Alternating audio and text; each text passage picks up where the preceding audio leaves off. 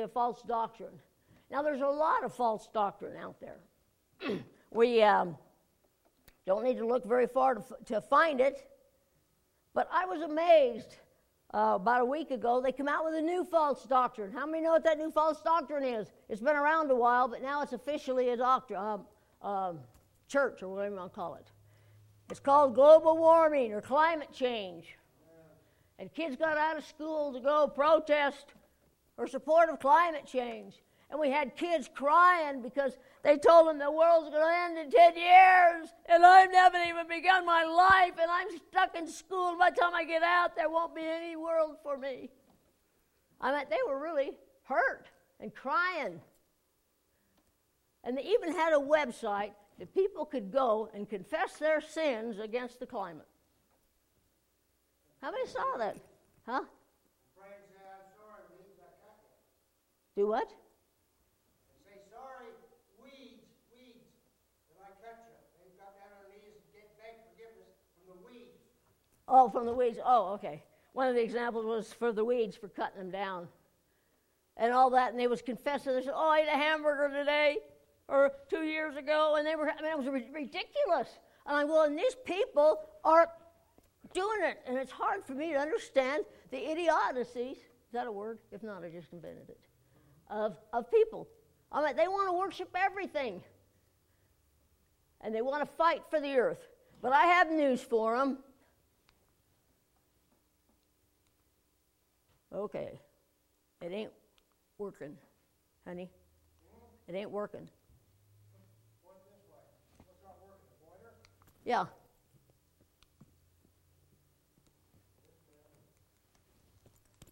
Pause. Pause. Pause. Technical difficulties. Pause that. Will you, Susie? Our new banking contraction worked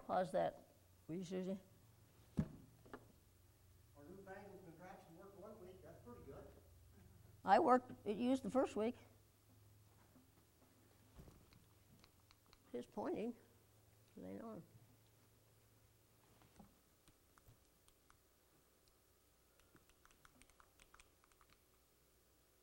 Well, and I just put a new one in.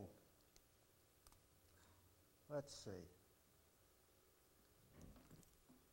Working this morning, I tried it. I have the gift. The gift of breakage? Yep, that's me. All right, we'll lift the hard way back here. Sorry about that. The one week it worked fine. Huh? Susie's working. Okay. Okay, turn it back on. Okay, we're ready to go. Now, Genesis 8:22 says, "And I while the earth remaineth, seed time and harvest, and cold and heat, summer and winter, and day and night shall not cease." I believe God, don't you? So remember this verse. I told you this, you know, a little bit about that uh, a couple weeks ago. But then this religion came out in, in earnest after that. Remember this verse and tell these, I don't know what to call them, fools, I guess, I have no idea. But they need to know this. so it's just false doctrine, another false doctrine. And then this morning, Randy told, read me an article, an uh, article that said they banned speech that might offend illegal aliens, and it carries a $250,000 fine. Now, illegal aliens are a, religion, I guess. Man, I don't know what they consider offending. But I ain't got $250,000. And don't worry, it won't work because the Supreme Court will throw it out. But that just goes to show you how stupid we are in our theology. We used to be in the middle or a little to the right. Now we're so far left you can't even see it. It's gone that way. It's like far as the east is from the west. And it just irritates me every time I see all this stuff. But it's there, and we have to know how to combat it. Otherwise, if they know more than we do, they'll suck us in. Now, most false doctrines, we talked about a little bit that are based on seeing an angel of light, and Pastor Cliff talked about it too. But if we, and a lot of people follow them. I've seen an angel last night came to me in my room and all this stuff, and man, I just fell down because it was so bright and everything. And people, they go, oh, man, that person's so holy. We got to follow them. That's the world we live in. I guarantee I could start a false religion like that next week, and within two or three weeks, this place would be packed.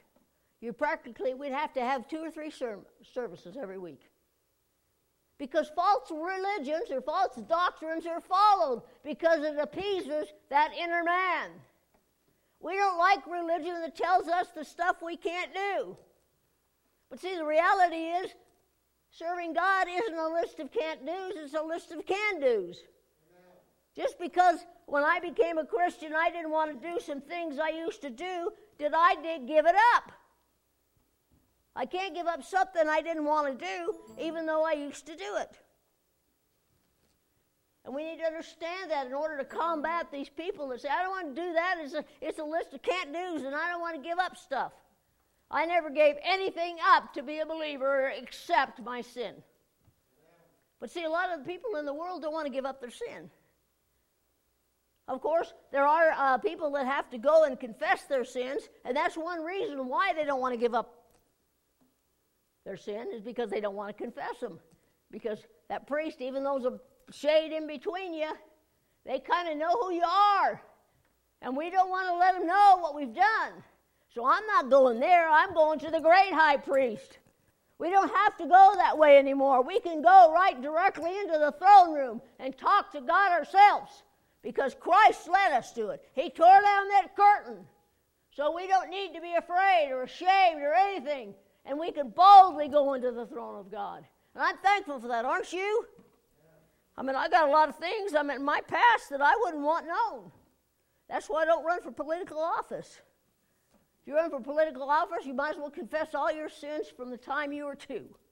When I was two years old, I threw dirt at my sister. And I fed her dirt. I made bud pies, she was going to eat them. I have a twin sister, of course, you most of you know that.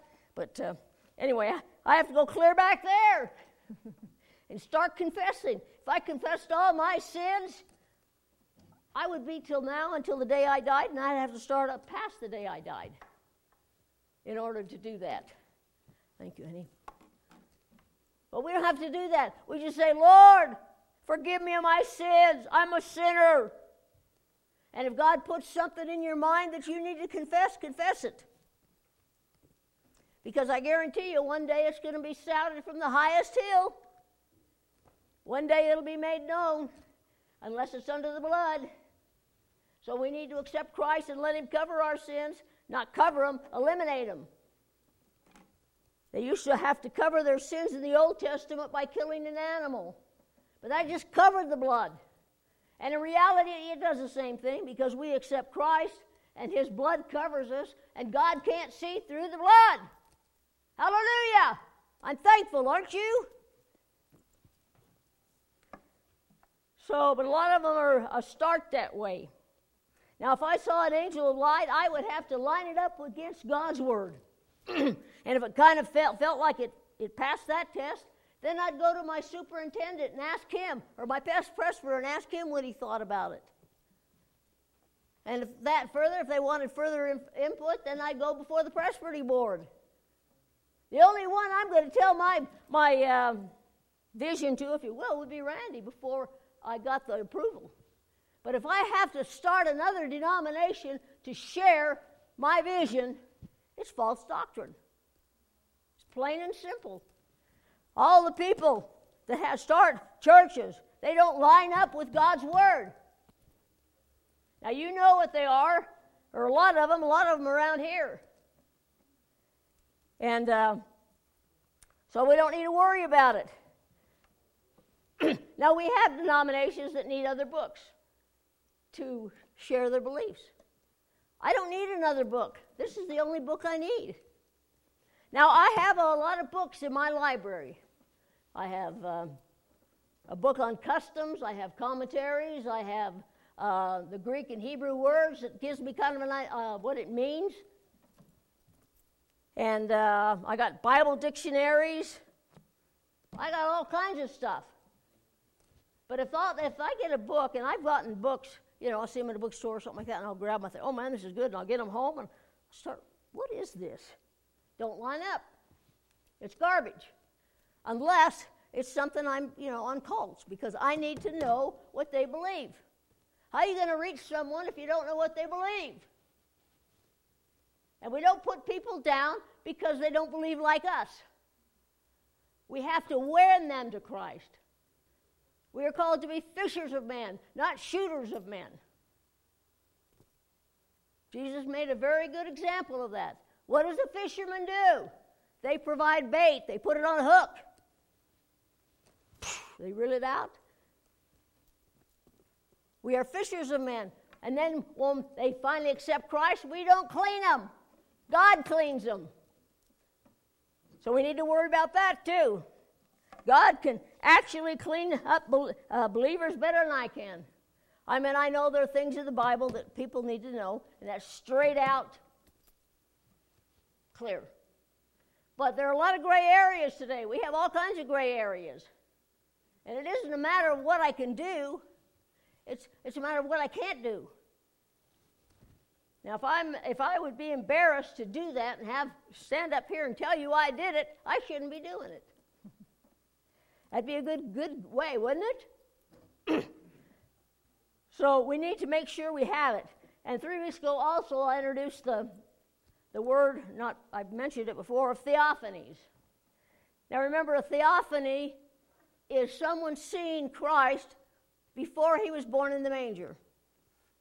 And every time you see this in the Old Testament appearing to someone, it was Christ. See, remember that we have God as a Trinity Father, Son, and Holy Spirit. It didn't become a Trinity, it always was a Trinity. Amen.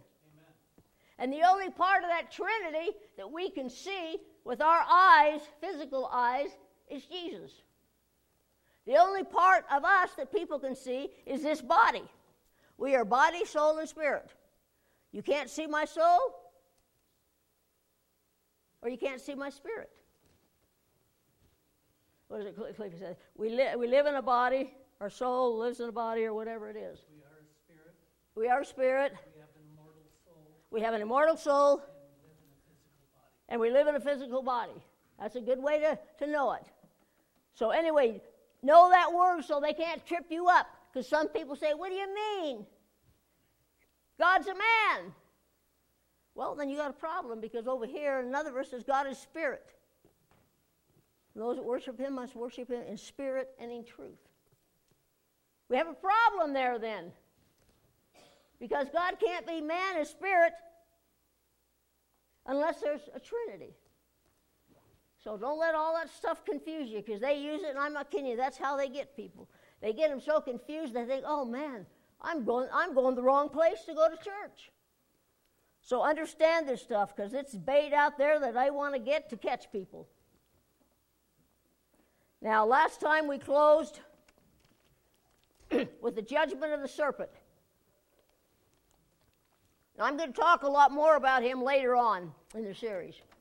But I told you we really basically only have three, en- three enemies Satan, the world, and us. And we are our worst enemies. But under these, under Satan, there are a lot of things that could be listed. False doctrine is one of them. So he's in there, got his hands in everything, trying to manipulate it and trying to mess our lives up. But uh, anyway, we close there. And I want to look at something I found interesting. Okay. Uh oh, turned it off. There we go. Did you do it or did I do that? I did it. Okay, we're good. us old people are, are not as good with. It's working. It's working. Thank you. Okay.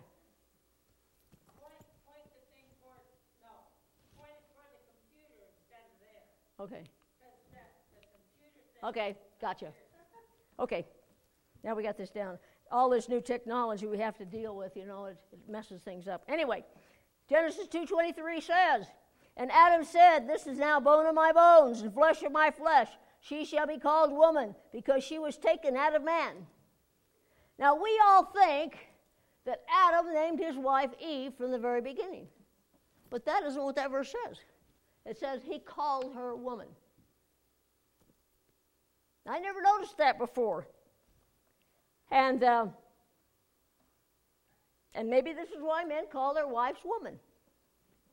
Now, it's uh, all right for there, and Adam could get away with it because she was the only woman. But nowadays, it's, I don't advise you doing that because it, it isn't a compliment today. It sounds like you're trying to order me around. Hey, woman. Sounds really gets me. Or, hey, honey, what do you want to hear? I want to hear, hey, honey. hey, woman, turn. Hey, honey. so, Adam could get away with it because of that.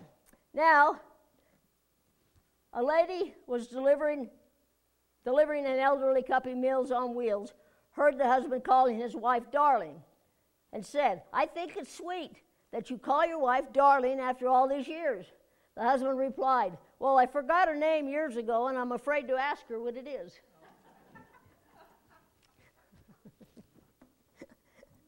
is that why you call me, honey? Honey buns? I know your name.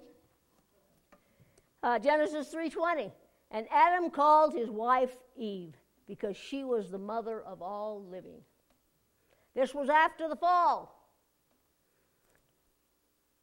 and not before. And she, she is the mother of all living. If we go far enough back, we're all related. Actually, we're all related anyway. They can find that with genetic tests that we all have a similar something in us.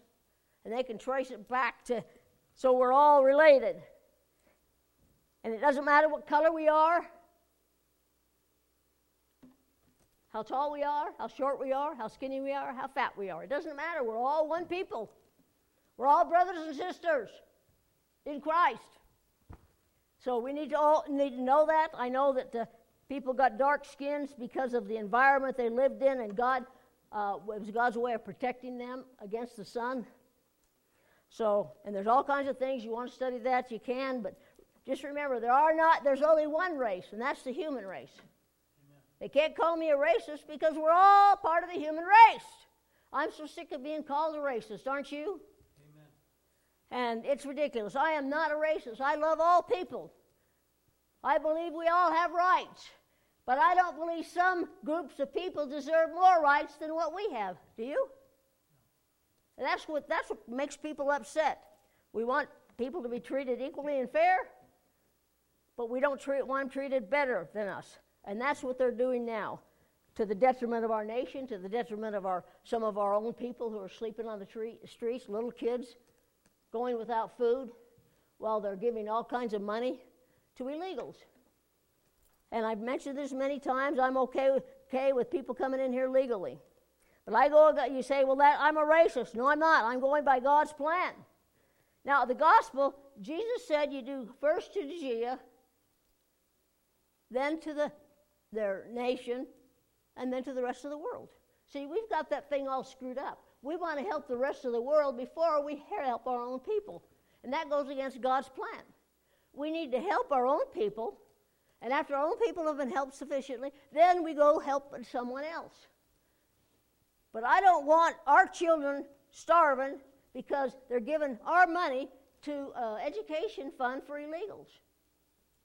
And that's what they're doing. California just passed a $21 million or million or whatever it was fund so illegals can get free education.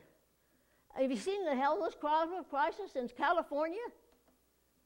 That's enough that they can help every single homeless person get a house. And that's ridiculous. And that's why I get so angry about it because they got everything screwed up. I love all people. I think that we all need to be saved. We all come the same way. But nobody gets more rights than anybody else. And I hate my taxpayers' money, my taxes going to causes before our own people are taken care of. How many women would stay married to a man who fed the neighbor's kids but wouldn't feed yours? Anybody would stick with that guy? I know, maybe the neighbor's kids are his, huh? no. we wouldn't do it because it isn't right. We need to take care of our own people. And God says that. He says a man that uh, doesn't take care of his own family is worse than an infidel. And we got a lot of infidels in this world. A lot of men are just are not fathers, and that's sad. That's a sad world we live in. so anyway, Adam and Eve instantly died because judgment is sometimes instant and sometimes it comes later. They instantly died, but they died later. Now we are born dead spiritually, all of us, because of this, because Adam and Eve sinned. Say, well, then that ain't fair. Well, don't worry about being fair because they hadn't done it, I would have, or you would have, because it's in our nature. But see, the good thing is, God created them, He knew what they were going to do, and He already had a plan to redeem them before they ever did it. Now, we, when we have children, we bring children in this world, and I'm thinking today, and I told my husband many times, I say, man, I don't know whether I'd have kids today because of how messed up the world is. And a lot of the young people today are vowing not to have children because of that. And I can understand that to a certain degree, but people that haven't had children are missing a lot of stuff. You know what's fun? You know, I love my kids to death. I'll tell you, there's days when they were little, and even now, there's days. I thought you grew up. Of course, we stay out of our kids' life. If they want my opinion, they'll ask for it. Unless it's really, really bad, and I'll give them a suggestion. they may get mad, but anyway. So we're, we are born spiritually dead, and uh, because of that. Unless the Lord returns, we'll all die. I'm looking forward to the rapture, not the Antichrist. We aren't going to see the Antichrist, so don't worry about it. We'll be gone before that. There's no way in the world right now that an Antichrist could take over. There are too many believers. God says, He that restraineth will restrain. And that restrainer is the Holy Spirit living within each of us.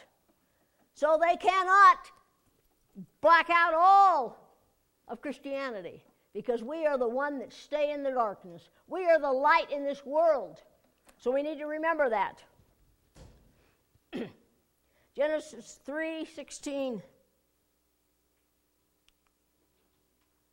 Oops. I guess I didn't put it in there. Oh, there it is. To the woman he said, I will make your pains in childbearing very severe. With painful labor you will give birth to children. God's plan was for them to have children in the garden. And God gave them the commandment to be fruitful and, multiply in the garden. We think that they didn't because they didn't have any kids outside until they were out of the garden. Well, that tells me they must not have been in the garden very long.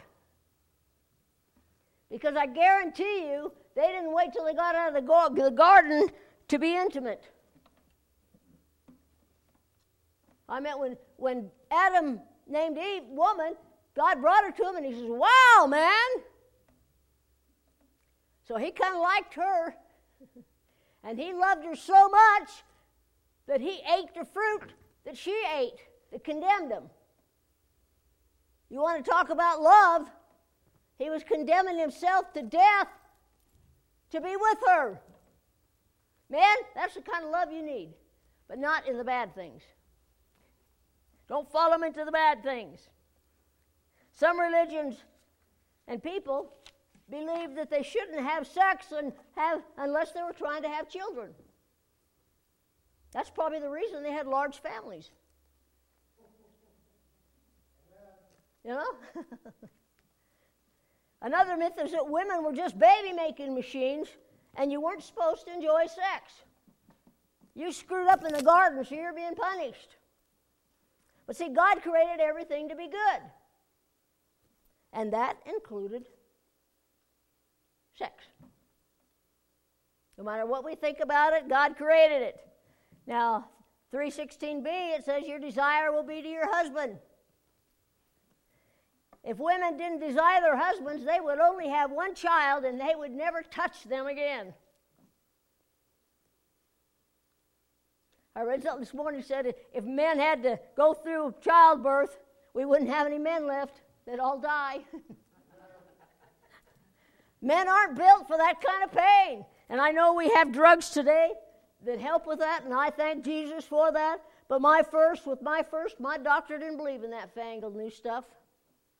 And he was an old country doctor, and oh man, I didn't know he didn't believe in that till it was too late, or I'd have changed doctors. I'm not kidding you. I had 22 hours of hard labor. And I was so exhausted by then, I couldn't even do anything. They had to just go in and yank him out. And it wasn't pretty on my body either, but that's the reality. See, I'm not afraid to talk about things. So, this commandment was given before they sinned. Now, this verse means she would want to be with her husband regardless of having the pain of childbirth. And a lot of women died in childbirth. That tells you how severe the pain is, men.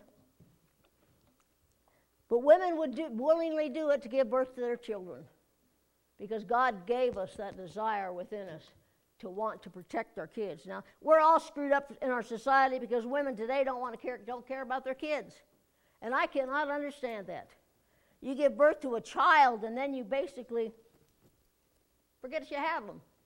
And I know a lot of people that do that. And a lot of them are in foster care because of it. And that, you know, that breaks my heart. Because every child deserves a father and a mother, not two dads. Because a father and a mother complete the system in order to nurture the child, no matter what our society tells you. If that wasn't the way that it should have been, then God could have corrected it when He created us.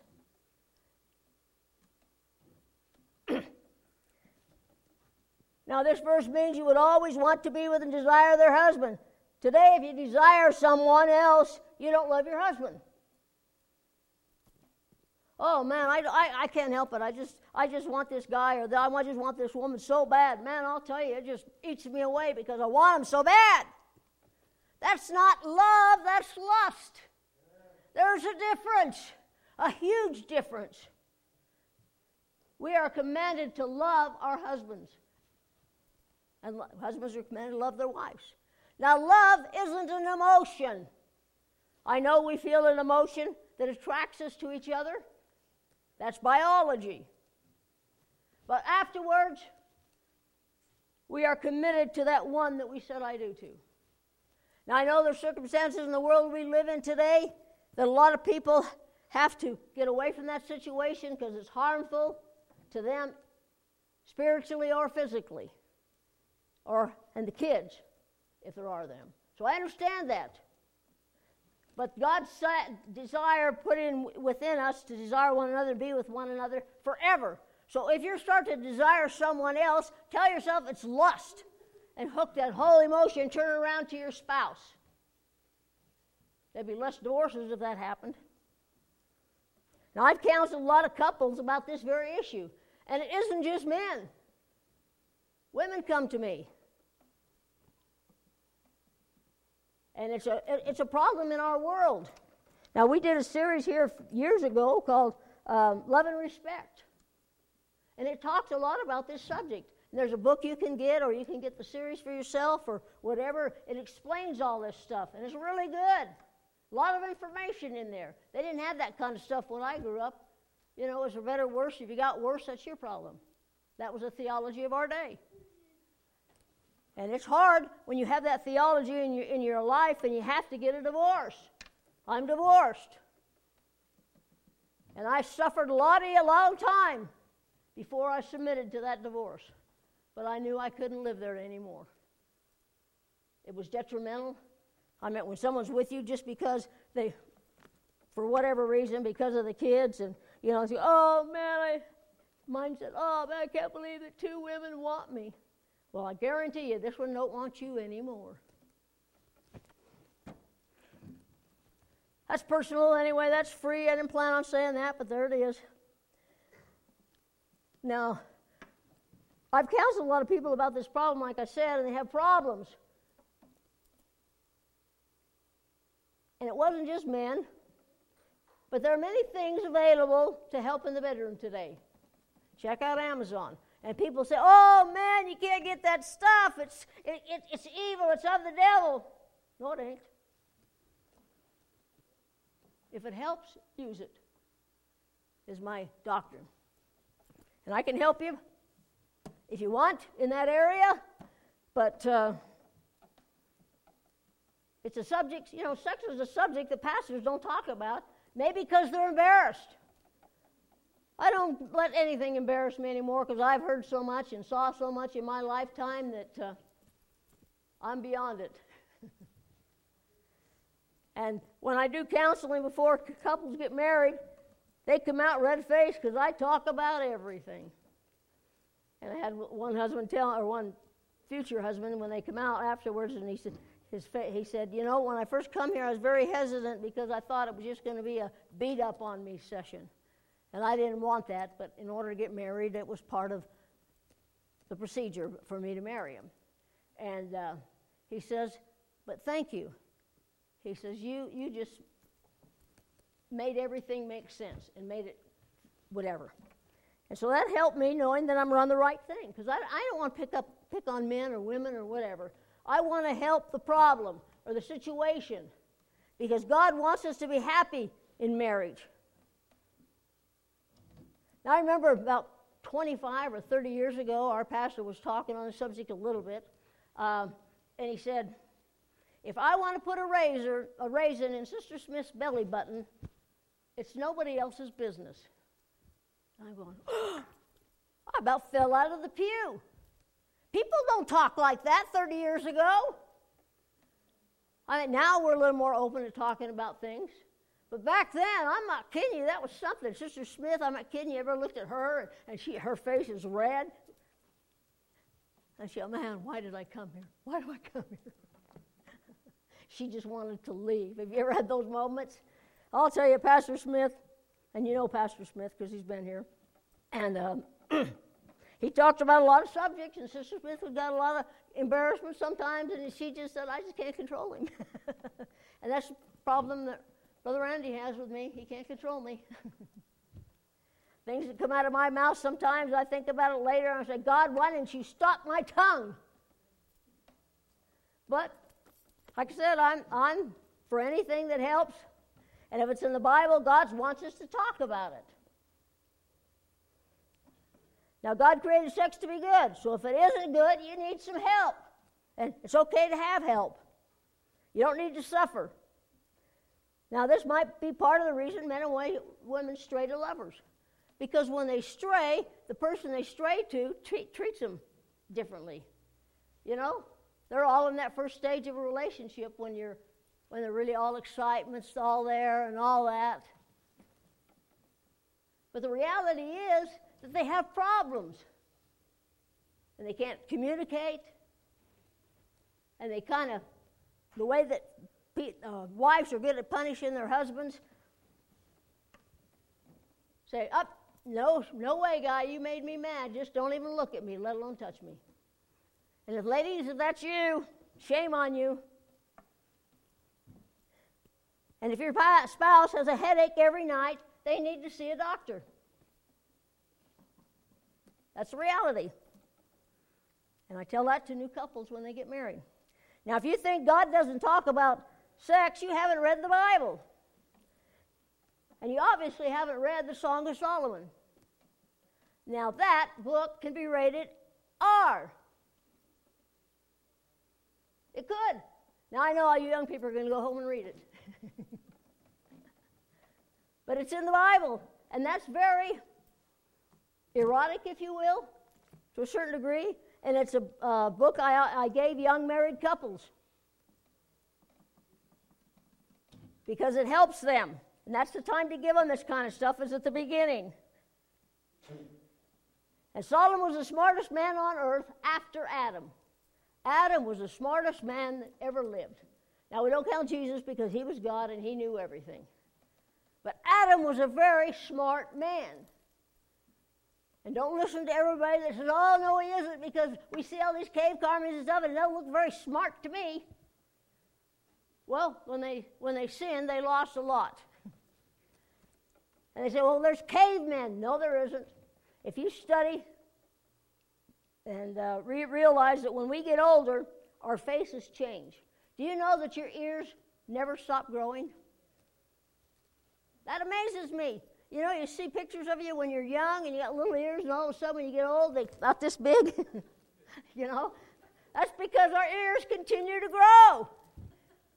So, can you imagine what Adam looked like when he lived 900 and whatever years it was? Can you imagine?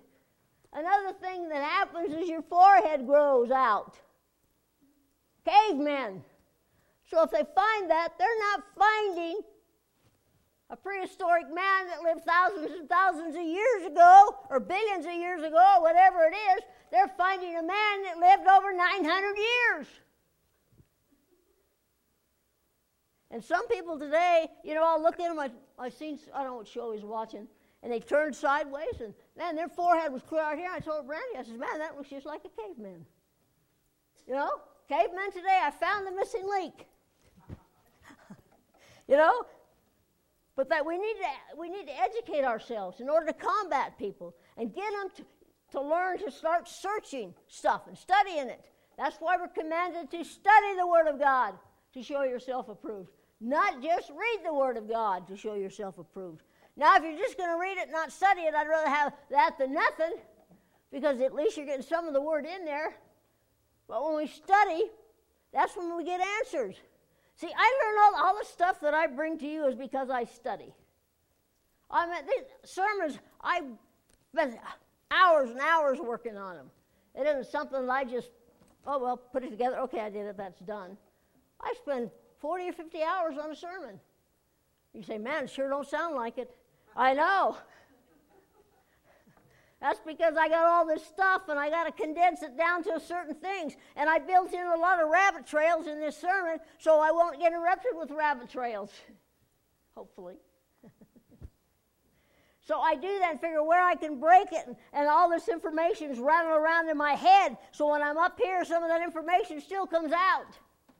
And I got 30 pages and I got to condense it down to three and a half. And that's hard. That's so hard. But sometimes I preach the 10 page, 10 pages. Anyway. now, that's the only thing glad, I'm glad about the sexual revolution. Is they finally acknowledge that it's okay for women, women to enjoy intimacy. And we have a lot of it, don't we? I mean, you watch TV, and I'm just amazed at all the stuff that they do. And they portray it to a, to a degree that's ridiculous. I mean, you see a couple. I mean, the show's all good, and they come in and they're attracted to each other, and they go into the into the um, their apartment, and all of a sudden they decide they're going to kiss. Next thing you know, they're ripping off each other's clothes. And I'm going, who in the world writes this stuff? That doesn't happen like that. There ain't no way that would happen. Anyway, it wouldn't happen with me, I'll tell you. I want to be romanced. don't you, ladies? You like romance, don't we? And you ain't going to just rip my clothes off, forget it. I'll pull my gun and shoot you.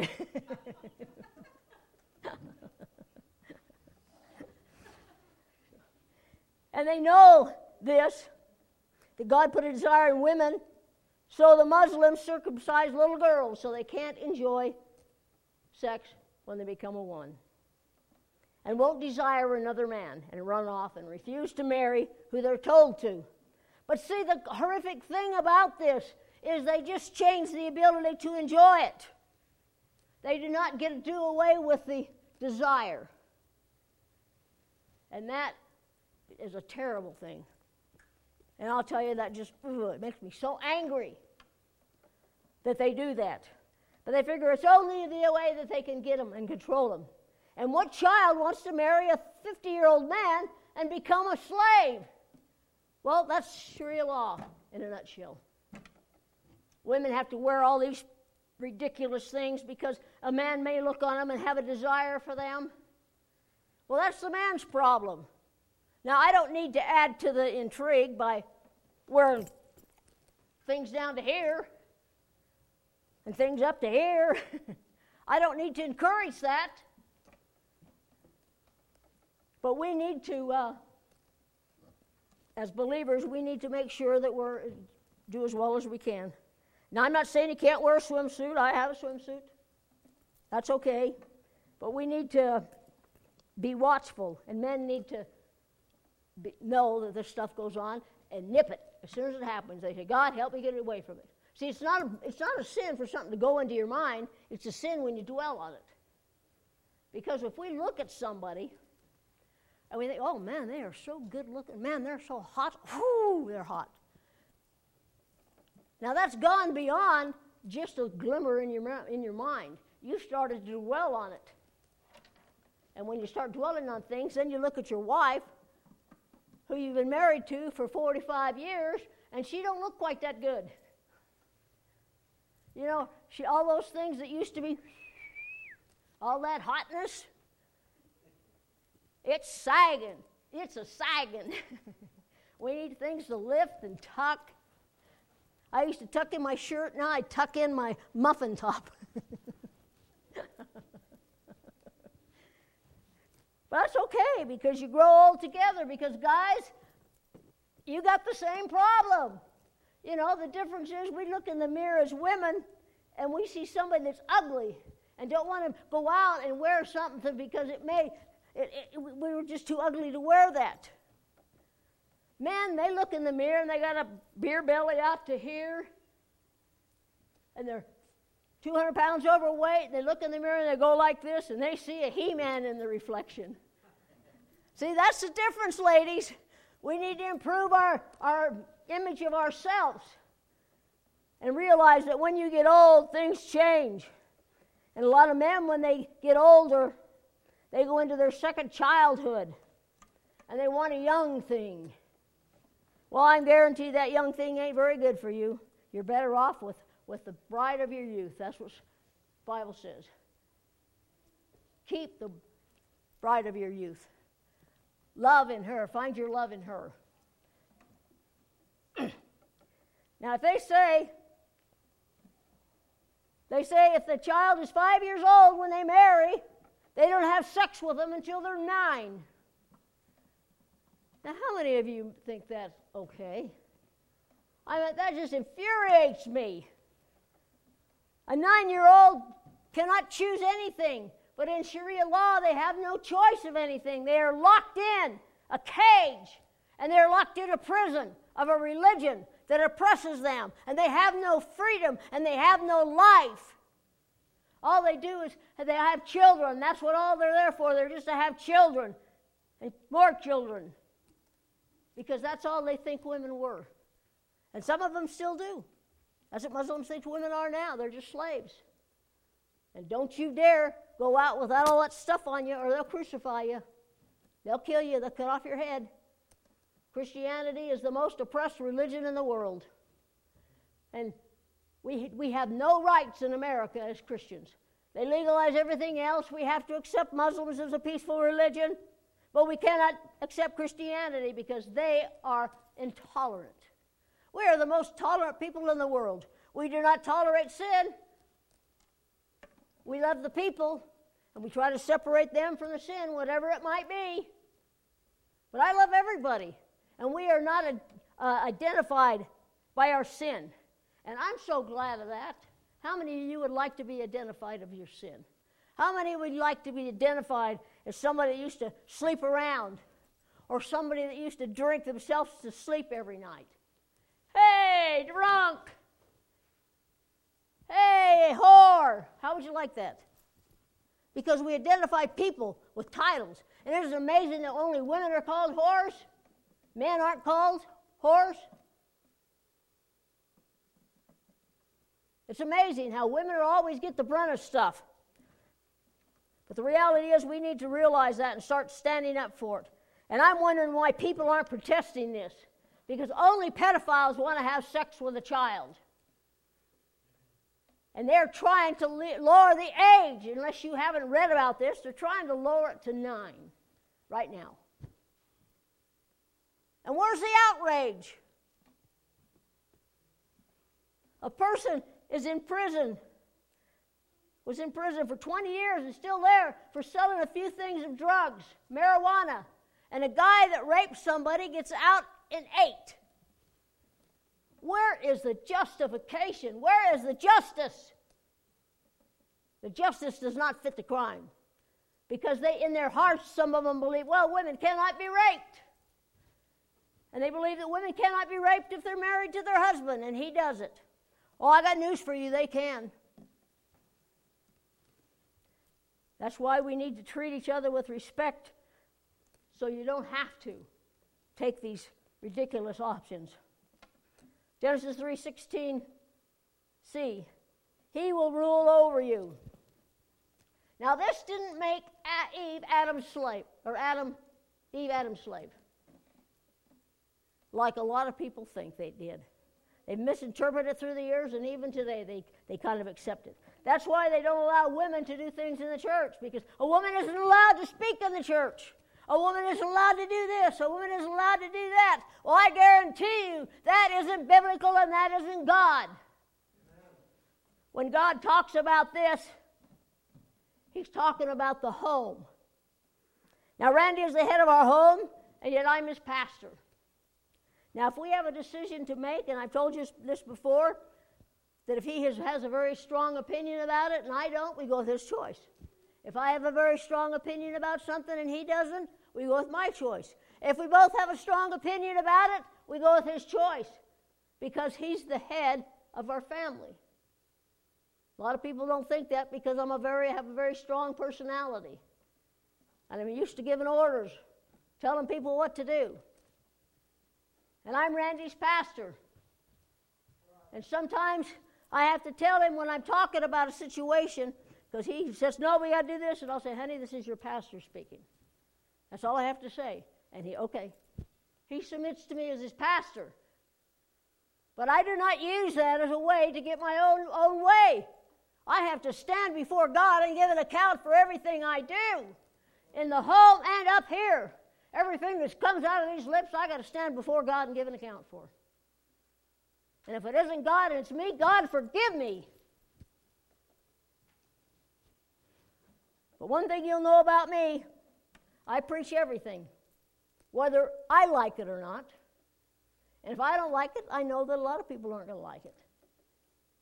But if I'm offended, sometimes it's the conviction of the Holy Spirit telling me I need to change something. And then I have to pray about it and find out what it is. Now, Ephesians 5 22 and 25. Wives, submit yourselves unto your own husbands as unto the Lord. Now, they use this verse to kind of knock us into submission, don't they? There's the Bible. You call yourself a Christian, then submit. Well, they forget a part of that verse. It says, as unto the Lord. If we can't do it unto the Lord, ladies, we can't do it. Period. So have them read the whole verse. And then we have verse 25 that says, Husbands, love your wives, even as Christ also loved the church and gave himself for it. Husbands, your wives are submitted unto you, but you are supposed to love them like Christ loved the church. Will Jesus do what you want them to do? If not, then, buddies, you're going to give an account. We need to realize it's as unto the Lord. And it's as unto your own husbands, not every man. A lot of people want to take the words husbands out of there. Wives, submit yourselves, period. Can you imagine what a terrible doctrine that would be for a Christian woman who's married to a non believer? Some of the things that they would might want them to do, especially if they're not the greatest husband and father. I know of situations I'm not going to talk about, but you can imagine. You've probably heard of them yourself.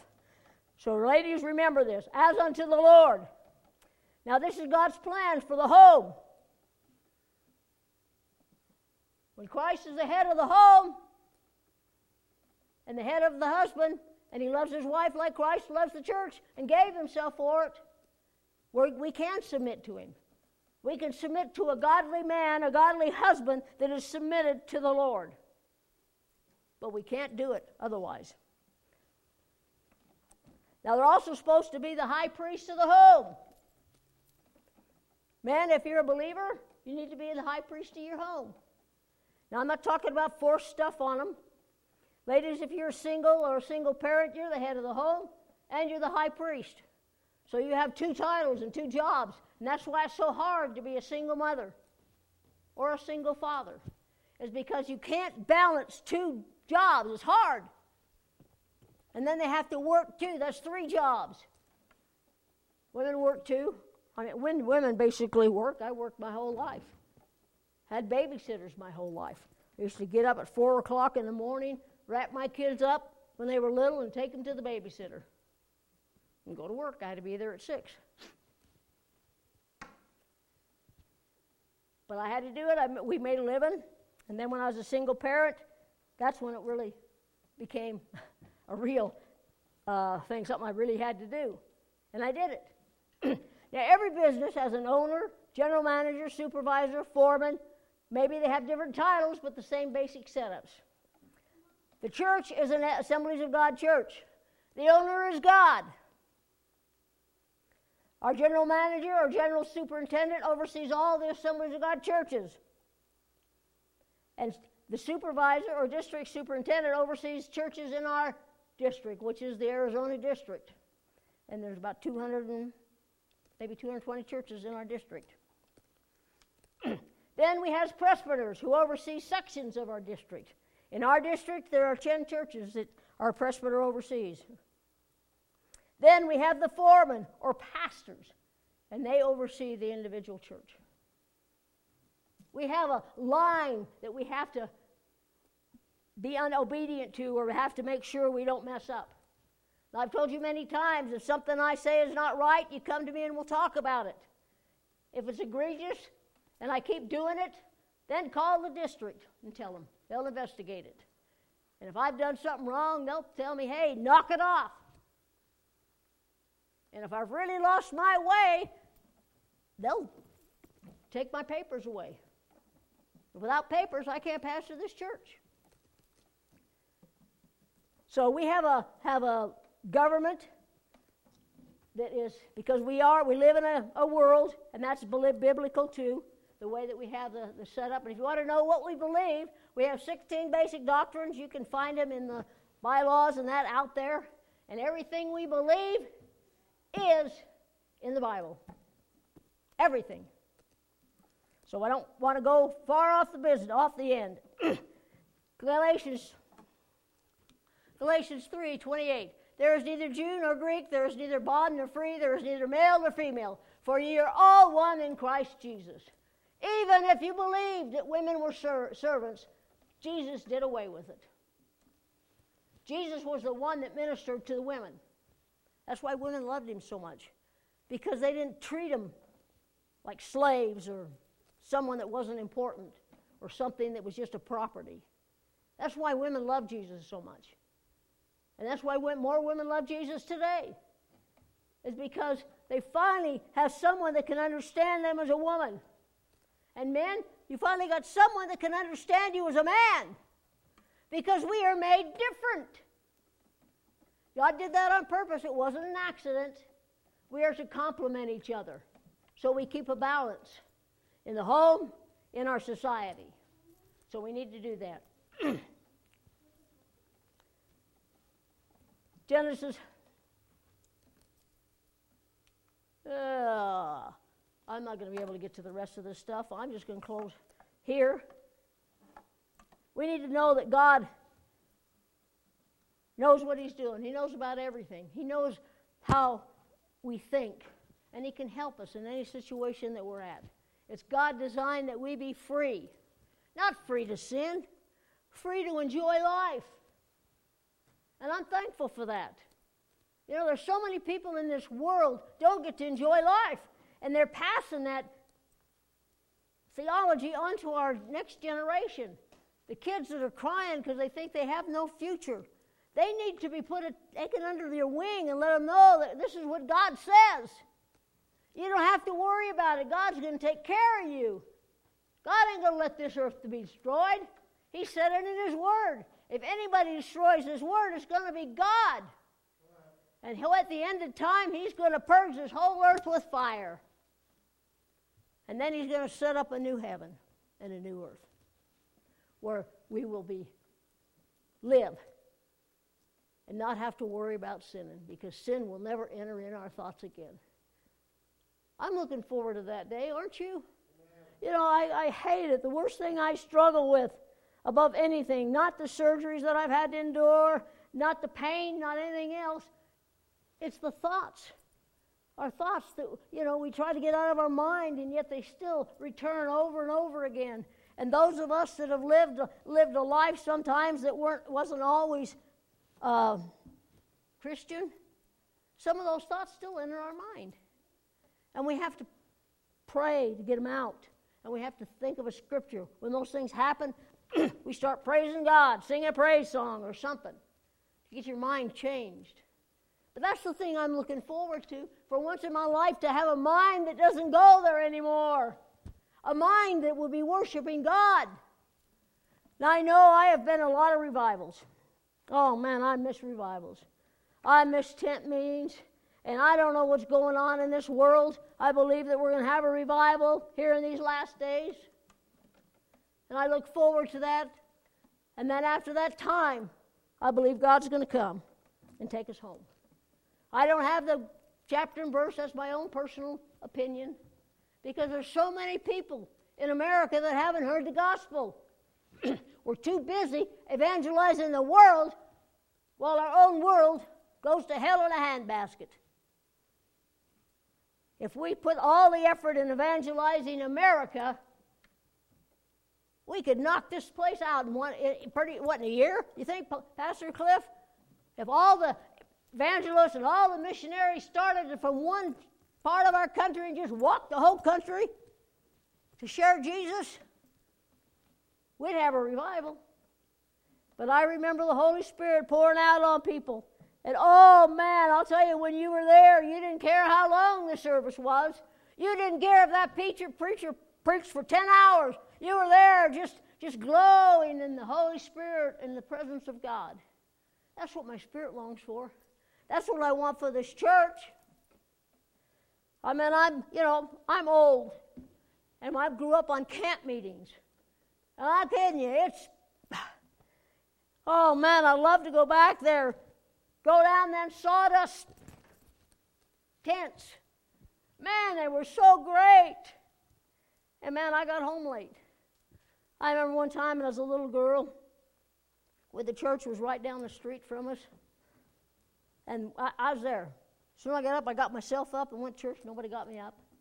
And I go to church, and I, they had night services, and I went there at night. And I was always the last one to leave. And sometimes my mother would go down there and grab me out of there, that church and spank me all the way up the street because it was past my bedtime. And the only way she punished me was not allowing me to go to church. And she threatened me to tell the pastor if I did something. I always loved church. I went to every church there was because I had a hunger in my heart for God. And when I had that hunger, you search. And I went to every church that I could think of. When I was a little girl, they had all the churches in one building. And I'd go there and I'd sit through every single service trying to find, find something. And I found it when I was nine years old. That's when I was introduced to my first Pentecostal church. Man, I'll tell you, that was neat. The people didn't just sit there and look like they'd been eating sour grapes before they came. Man, people were excited. They were happy to be in church. Hallelujah. Man, they would shout. Some of them would get up and dance in the aisles. And man, I'll tell you, those were the days, my friend. those were the days. My mom, I remember her dancing in the aisles. Man, it was, you know, she wasn't saved until later in life. But I got get to say that I had a part in that. and they had her seat. Nobody sat in her seat at church, that was hers. And, you know, of course, she didn't get upset if somebody did, but, you know, you have your seat. Man, mine was always the second row. Man, that was it. When I was a little kid, nine years old, I sat on the front row. And we used to have these flip seats. You know, you know I'm talking about, the theater seats that used to flip up? And I used to sit there, and evangelist came, and, and he said, told, told my pastor, who was a different pastor at the time, and he said, you know, can't you do something about that little girl in the front row? Man, she sings so loud and off key, it's just disruptive. He didn't tell me that until I went and seen him at when our son graduated from college and gave him a copy of the songs that I'd recorded. And that's when he told me that. He didn't tell me that then, or he probably would have broke my little heart. but I was excited, you know. Strike a joyful noise unto the Lord. Hallelujah. And I was joyful. Amen. And I'm still joyful. Sometimes it doesn't come out on the, well, on the out from the outside, but inside, I'll tell you, I'm jumping and I'm running the aisles. Hallelujah. Well, I better stop or I'm really going to be in a mess here. Hallelujah. Thank you, Jesus.